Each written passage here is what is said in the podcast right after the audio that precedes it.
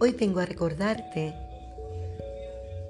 que la tristeza puede ser parte de nuestras vidas hasta que nosotros decidamos ponerle un cese y desista. Somos humanos y la tristeza es un sentimiento que en algún momento de nuestra vida nos va a invadir, sea por la pérdida, sea por tantas cosas. Mas hoy lo importante es que recordemos que nosotros nacimos para ser felices. Nacimos para sonreír.